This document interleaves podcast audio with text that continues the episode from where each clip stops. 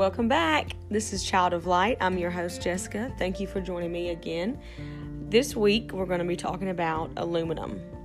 So, I originally wanted to do like a full blown, like 35 minute episode about aluminum, and I could, but as I began to think and put it together, I started to realize that I want this podcast to be more of a launching pad or um, something that may pique your interest uh, to research a certain topic or um, to dive deeper into a, a, certain topic. And so I'm just going to give you um, some very basic facts about aluminum. And this will be one of the episodes that I can reach back to and reference and with having already done the aluminum aluminum episode i will be able to just say hey remember when i talked about aluminum? This is one of the things that i talked about in that specific episode because there are things that i'm going to mention in this episode that i plan on diving deeper into and doing full episodes on those certain topics later on. So with all that being said let's get started Aluminum uh, can be used as a chemical element, but it's also the most abundant metal um, here on Earth. It's lightweight, it's strong, it's malleable, it's resistant to corrosion. It's used in making vehicles, railways, buildings, um, electrical wires, smartphones, tablets, laptops, TVs, um, and all that's great um, because we can use it. We we love all those things. We feel like we need all those things. So um, uh, aluminum is a very it's a readily available and and fairly cheap metal. So it's easier to make those things with aluminum. But here's the part that is not good. Aluminum is also found in antiperspirants. It's found in makeups, shampoos, conditioners, dry shampoos, hairsprays um, it's found in a lot of processed foods, even most like most cake mixes or most um, you know the like the dollar brownie mix you can get like those have aluminum in it. And even some of our medicines contain aluminum.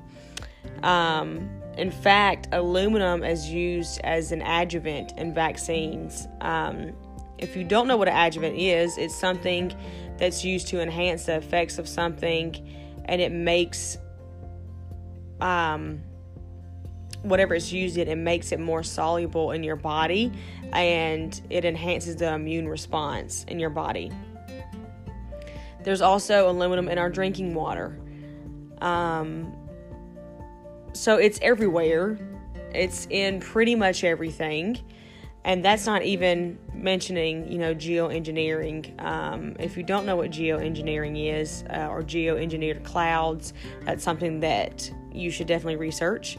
Um, because chemicals are being sprayed in the sky at an alarming rate in order to um, so-called cool down the earth.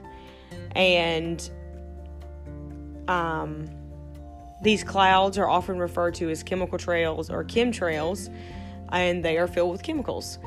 So that's something for you to look into. Um, so all this that was said about aluminum, it's everywhere. It's in almost everything. You know, some of you may be thinking, so what? Well, it's not really so what because aluminum can cross the blood brain barrier and it de- degenerates and damages the nervous tissues in our brain. And when it crosses the blood brain barrier, it forms pockets of aluminum in your brain. Um, actually, in 2003, John McDougall, he's a doctor, he studied Alzheimer's patients after they had passed away, so he studied their brain.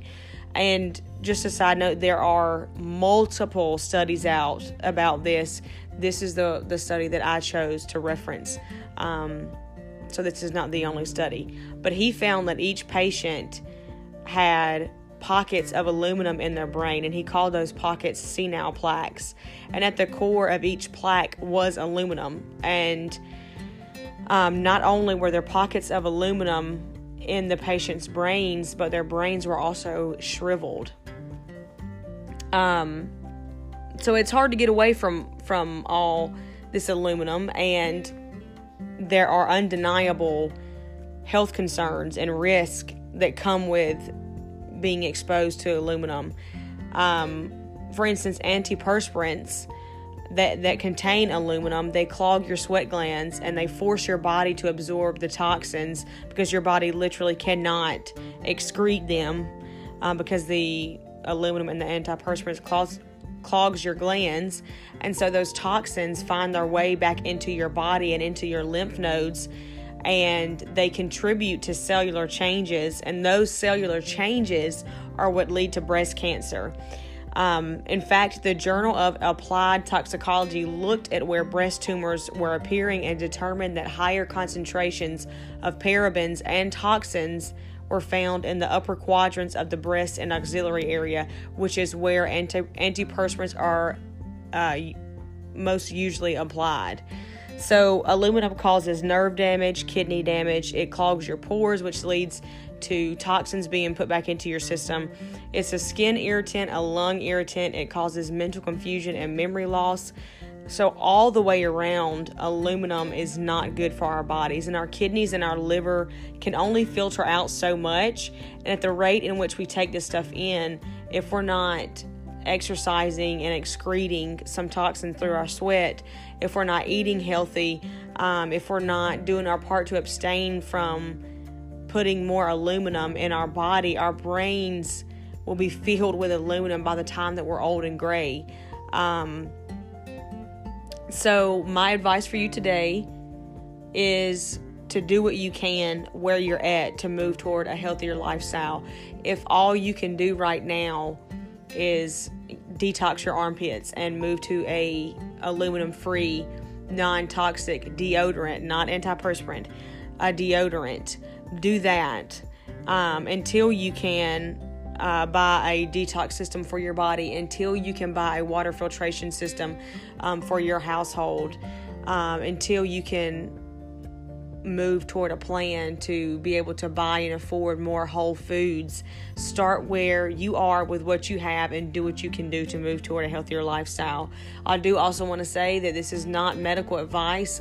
Um, I am not a licensed practitioner. Anybody that knows me will, will know that, but um, I just want to say that. But I just believe that no matter where you're at, you can do things to move toward a healthier lifestyle without having a degree.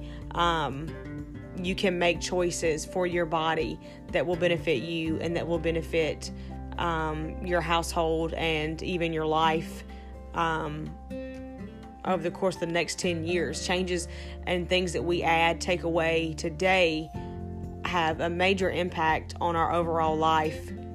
Um, so I hope you guys learned something. And like I said, this was more of just one of those episodes where I wanted to cover so, so much, but I also don't want to rob you guys of the research that you are so, so able to do.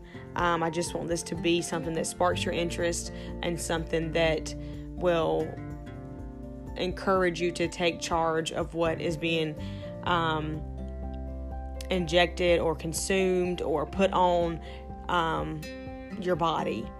So I love you guys. I hope that you have a beautiful, beautiful day and be blessed today in the name of Jesus.